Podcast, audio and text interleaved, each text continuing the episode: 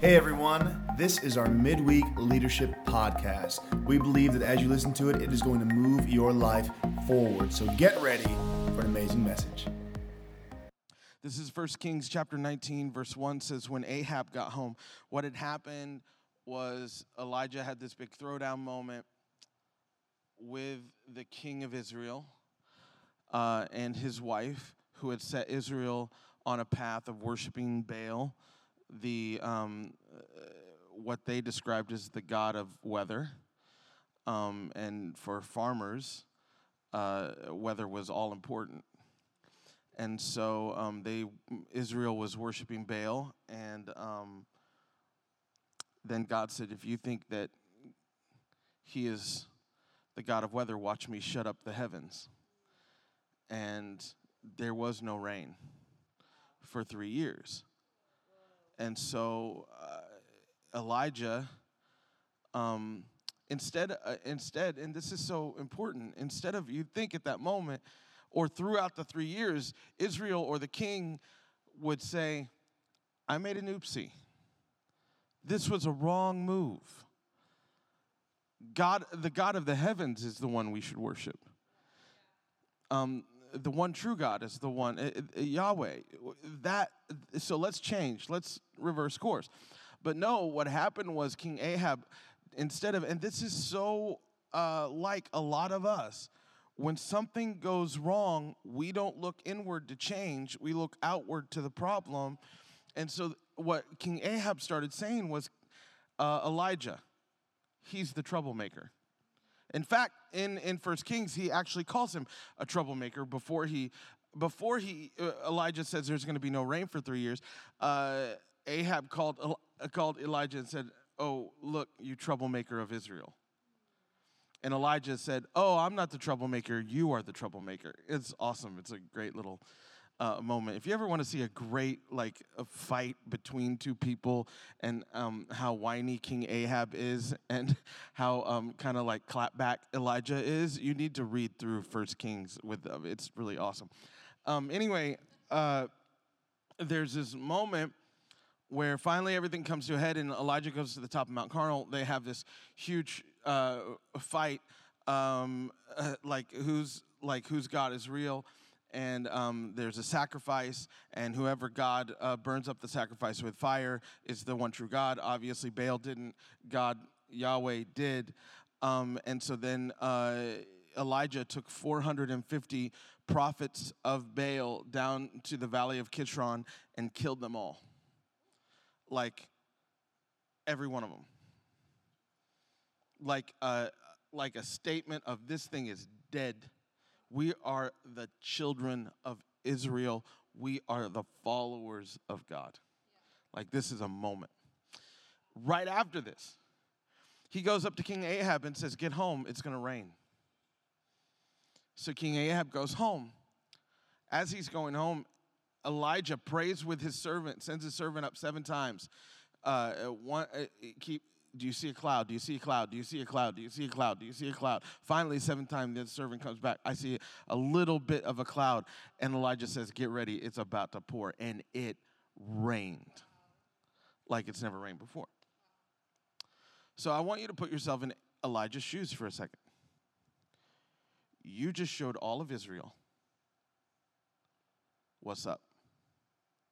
God Uh, uh, like think about things you're praying for right now and that God just shows up in your life. Like in such a miraculous way. There is no other way, but it is just God. And so, like, this is how Elijah's feeling. And like this super high of like, wow, finally things are changing. When Ahab got home, he told Jezebel everything Elijah done, including the way he had killed the prophets of Baal. So Jezebel sent this message to Elijah May the God strike me and even kill me if by this time tomorrow I have not killed you just as you have killed them. Elijah was afraid and fled for his life. He went to Beersheba, a town in Judah and he left his servant there. Then he went on alone, then he went on alone into the wilderness traveling all day. He sat down under a solitary broom tree and prayed that he might die. I have had enough, Lord, he said. Take my life. I'm no better than my ancestors who have already died. Not the most encouraging scripture. Like this isn't like the one that you like read. You're like, don't you feel so good right now? Um, but but let me like as I was looking at this, there's just some things that are really important that I want to uh, talk about, um, and and the difference between leaders that go the long haul and leaders that burn out quicker. I believe is in what they expect in others. I want to say that again. The difference between leaders that go the long haul and leaders that burn out quicker is what they expect in others. So let me back up and talk a little bit about Elijah's expectation. I believe his expectation. I don't know this for certain. This is my opinion. And it's only drawn on the only thing that I use it on is I we all know people. So if I was Elijah, I would be thinking at this moment, finally, not that I won. That's awesome. That that God was shown eh, victorious and all that. I wouldn't even be thinking about that. I'd be thinking, finally, the king and queen are going to turn from stupid Baal worship and worship the one true God. And this is going to turn around Israel forever. I'm not going to have to be hidden anymore. I'm going to stand right next to the king and I'm going to be able to be the prophet that God has always called me to be. And the country is going to turn around. And we're going to be just like we used to be with David. And maybe we'll even reunite Judah with Israel again because there's two tribes that aren't even a part of Israel anymore. And, and, and maybe we'll come together like we were under David and Solomon. And maybe we'll be able to be that Israel that we were always supposed to be. This was the moment it happened on a mountain, and now God's reigning on his people again. And, and I'm sure the king and queen are like, wow, look at this. And what is the first thing he get? A death threat. We're to kill you. And I don't know if you have ever felt this but I have. I have felt like I've been able to see miracles that God has done, and I thought, finally. Finally, we're going to see turnaround. Finally, we're going to see something break. Finally, uh, this person's life is going to be changed. Finally, this marriage is going to come back. Finally, I'm going to get to see these kind of people be the leaders that they've called to be. And you know what has happened sometimes? It's felt like I've gotten a death threat back. Like, I don't care. I'm running the opposite way. And I'll tell you, that will suck the energy out of your life, as it did Elijah. Um, I was thinking about this because I still haven't like fully processed this. So this is like a halfway process processed thought that I've been reading through here. But I was thinking about like Jesus and how he dealt with this. He looked at Peter and he said, On you, I'm going to build my church. I know what's going to happen. Pentecost, Holy Spirit, it's going to be awesome. 10 to 15 verses later, he said, Yeah, but you're also going to deny me when I need you the most. Can we be those kind of leaders that can hold both of those expectations in our hand? Can you be a big enough leader to keep moving forward yourself when people aren't going to meet the expectation that you have for them. Doesn't mean that you throw them away because Jesus is, still said, Peter, on you, I'm going to build my church. So still had like major expectation for Peter, but also knew that you're frail and that you make mistakes. And and this kind of leadership, I, I think, is some of the most powerful leadership. It's also going to be some of the most uh, uh, leadership that leads to longevity because you're not going through the ups and downs of people and their emotions. I, I, I think Elijah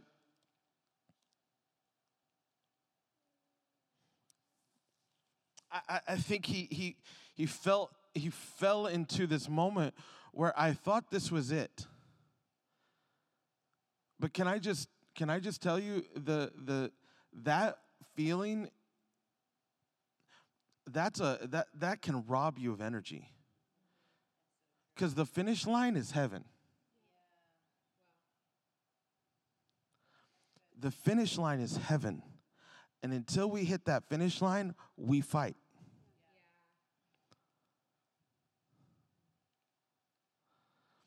So, these unrealistic expectations of finally I'm going to have peace and it's all going to be perfect is actually working against your longevity. And that's where Elijah found himself, I believe, my opinion. He thought, oh, yeah, we did it. If you only knew Elijah, the fight that was still in front of you. If you only knew that the Messiah was going to come hundreds of years later and they're going to kill him too. If you only knew that 2,000 years after the Messiah was raised from the dead, we're still going to have fights in this world. And there's going to be race riots. And there's going to be people on uh, either side yelling and screaming at each other, using uh, religion for own political and per- per- personal gain. And, and, and uh, all, all, of it. If you only knew, Elijah, that it, it, the, this victory was a victory, but it's not the final victory maybe maybe you wouldn't be so tired. Or maybe you wouldn't give up when you got a death threat because you had an expectation of, hey, I'm still in the fight. I know this doesn't sound super hopeful right now, but what I'm saying, listen, sometimes uh, hope comes in the form of help. And so, what I'm trying to do is help everyone so that we don't get uh, un, unrealistic expectations about what we're in. Because those things, if, uh, same thing, if you thought you were going out to run a quarter of a mile and then you realize that you had to run six miles, how are you feeling? For real, like think, like how how many of you are going to have your best 6 mile time if you were only ready for a quarter of a mile? But if you are ready for 6 miles, I'm asking us to get ready for 6 miles. I'm asking us to have the the the fortitude of a leader that says I'm running a marathon and not running a sprint. And I know Elijah was in the fight a long time. And I know and I get it that you can be tired. And that I'm not saying that those aren't moments that you have to have. So let's go just a little bit deeper and, and then we'll be done. Um, okay, so he left. Do you, do you see this? This is something that maybe we missed. He Elijah was afraid, fled, fled, fled for his life. He went to Beersheba a town in Judah. He left Israel. If you don't understand the, the geography of the time, you don't understand how big of a thing this is. Judah and Israel are two different countries. They are ruled by two different kings. They, they are not together, they are split. In fact, um, most of the time there was massive war between the two. There wasn't a lot of peace. And, and but they both believe Judah and Israel that they were the chosen children of God. But at this moment, Judah was the one, and the king that was over Judah at this time was worshiping the one true God. Israel was not with King uh, Ahab, but uh, I, I, can't remember the king over Judah at this time, but um, it was the dad of uh, Jehoshaphat. I can't remember his name. What? uh, I think it's Asa. I can't remember. Anyway, um, so uh, this king's worshiping God, and Elijah runs to this country. He is called to the country that's not worshiping God. He runs to the country that is worshiping God. And he runs to this place, this safe haven. And sometimes when we get tired of fighting, we only want to be around things that feel like us and are safe. So when your walls start closing and you start making your world smaller, understand that you might be tired in the wrong way.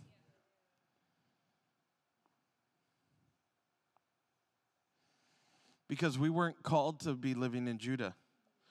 Our, our church isn't called to be living in Judah. It's called to be living right in the smack dab of Israel, meaning that we're in a place where nobody's worshiping God. We're in a place where there's a lot of other differing opinions. We're in a place where there is fight. not not where there isn't one. Then after this it says and he left his servant there. So now you're not only running to a place that feels safe and secure and everybody's more like me. Now you're distancing yourself from the only person that actually saw these miracles that you were with. Nobody in Judah saw this miracle. Listen, listen, nobody else saw this that he's around now. All of Israel saw it, the king and queen saw it, or the king saw it, uh, and his servant saw it, and now he left his servant by himself.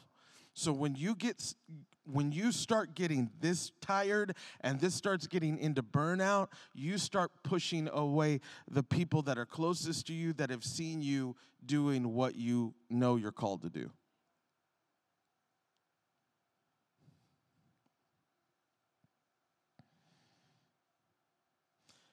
So when you're fearful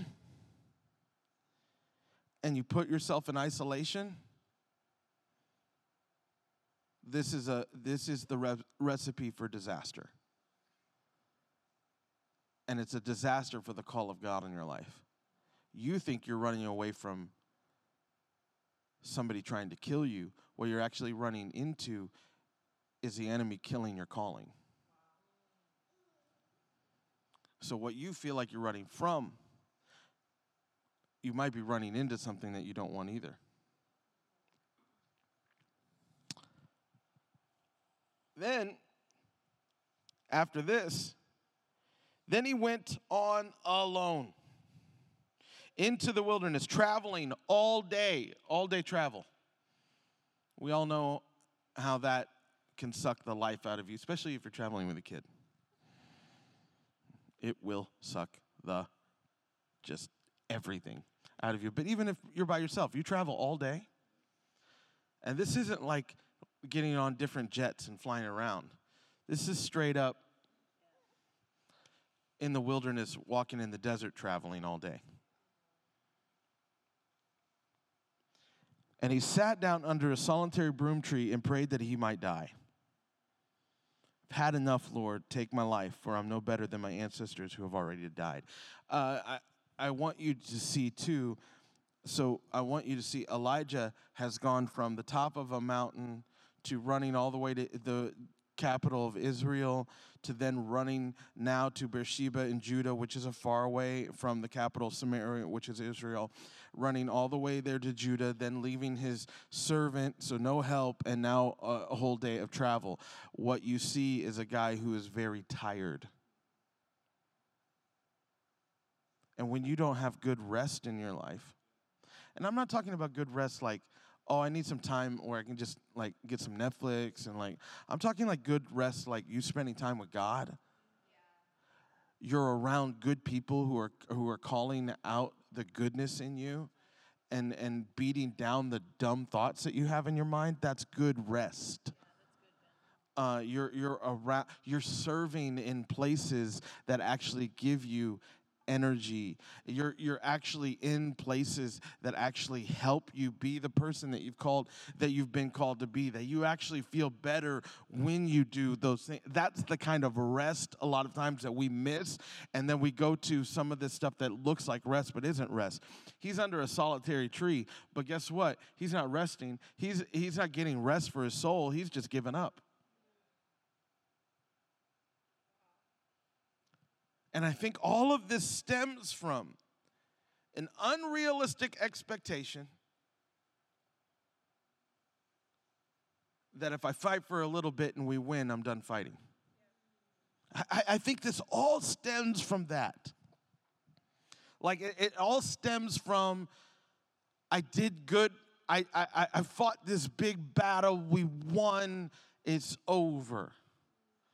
And I just I, I want to remind us that, that, that we, we've got to be people who continually fight even when even when we feel like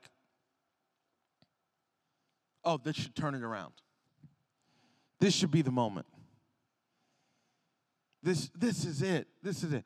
Now can we have these moments? Absolutely can I believe for these moments? Absolutely.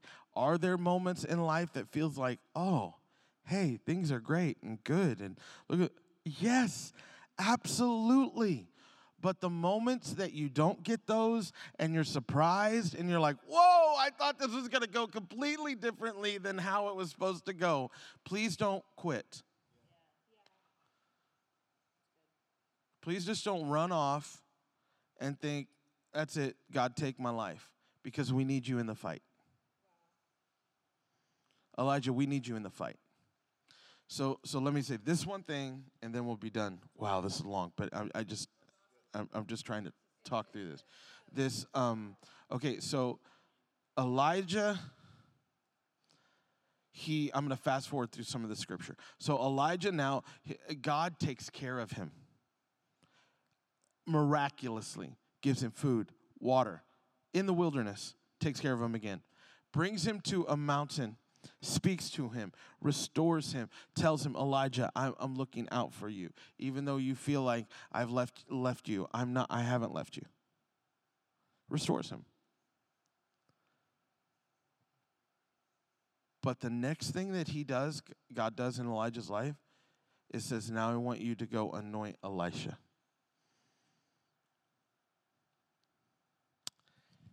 And Elijah still has some stuff. There's still some moments that you you'll you'll see in um, uh, where he still talks to King Ahab. Um, they're very few now. Like there, I think there's one. Because now it's Elisha.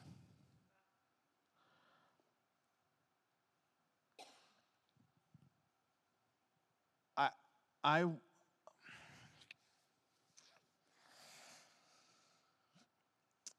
Okay, I, I can say this. I'm still working this out in my head.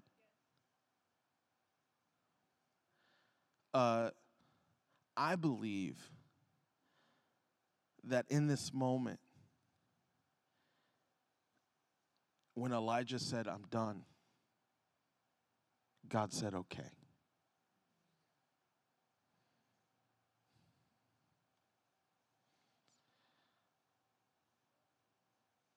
Was God done with Elijah? No. Did God still use Elijah?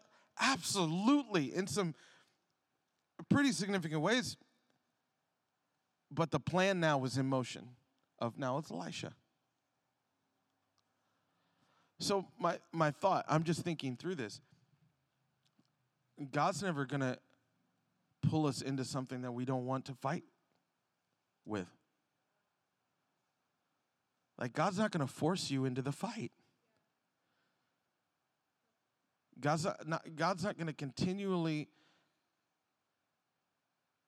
If, if you've seen things over and over and over again, God will raise up people after people after people after people. And so I'm praying, God help me that I can I can really grow my longevity and my spirit can can be uh, tough but not bitter. And and um, and strong but not hard. So that I can stay in this for a long long long time. And that when my son talks to me about being in ministry I still have happy eyes about it. And and a happy heart and it still brings me joy instead of feeling like I I don't have anything left to give and it's taken all of my life from me. So so I, I I'm in this like God help me.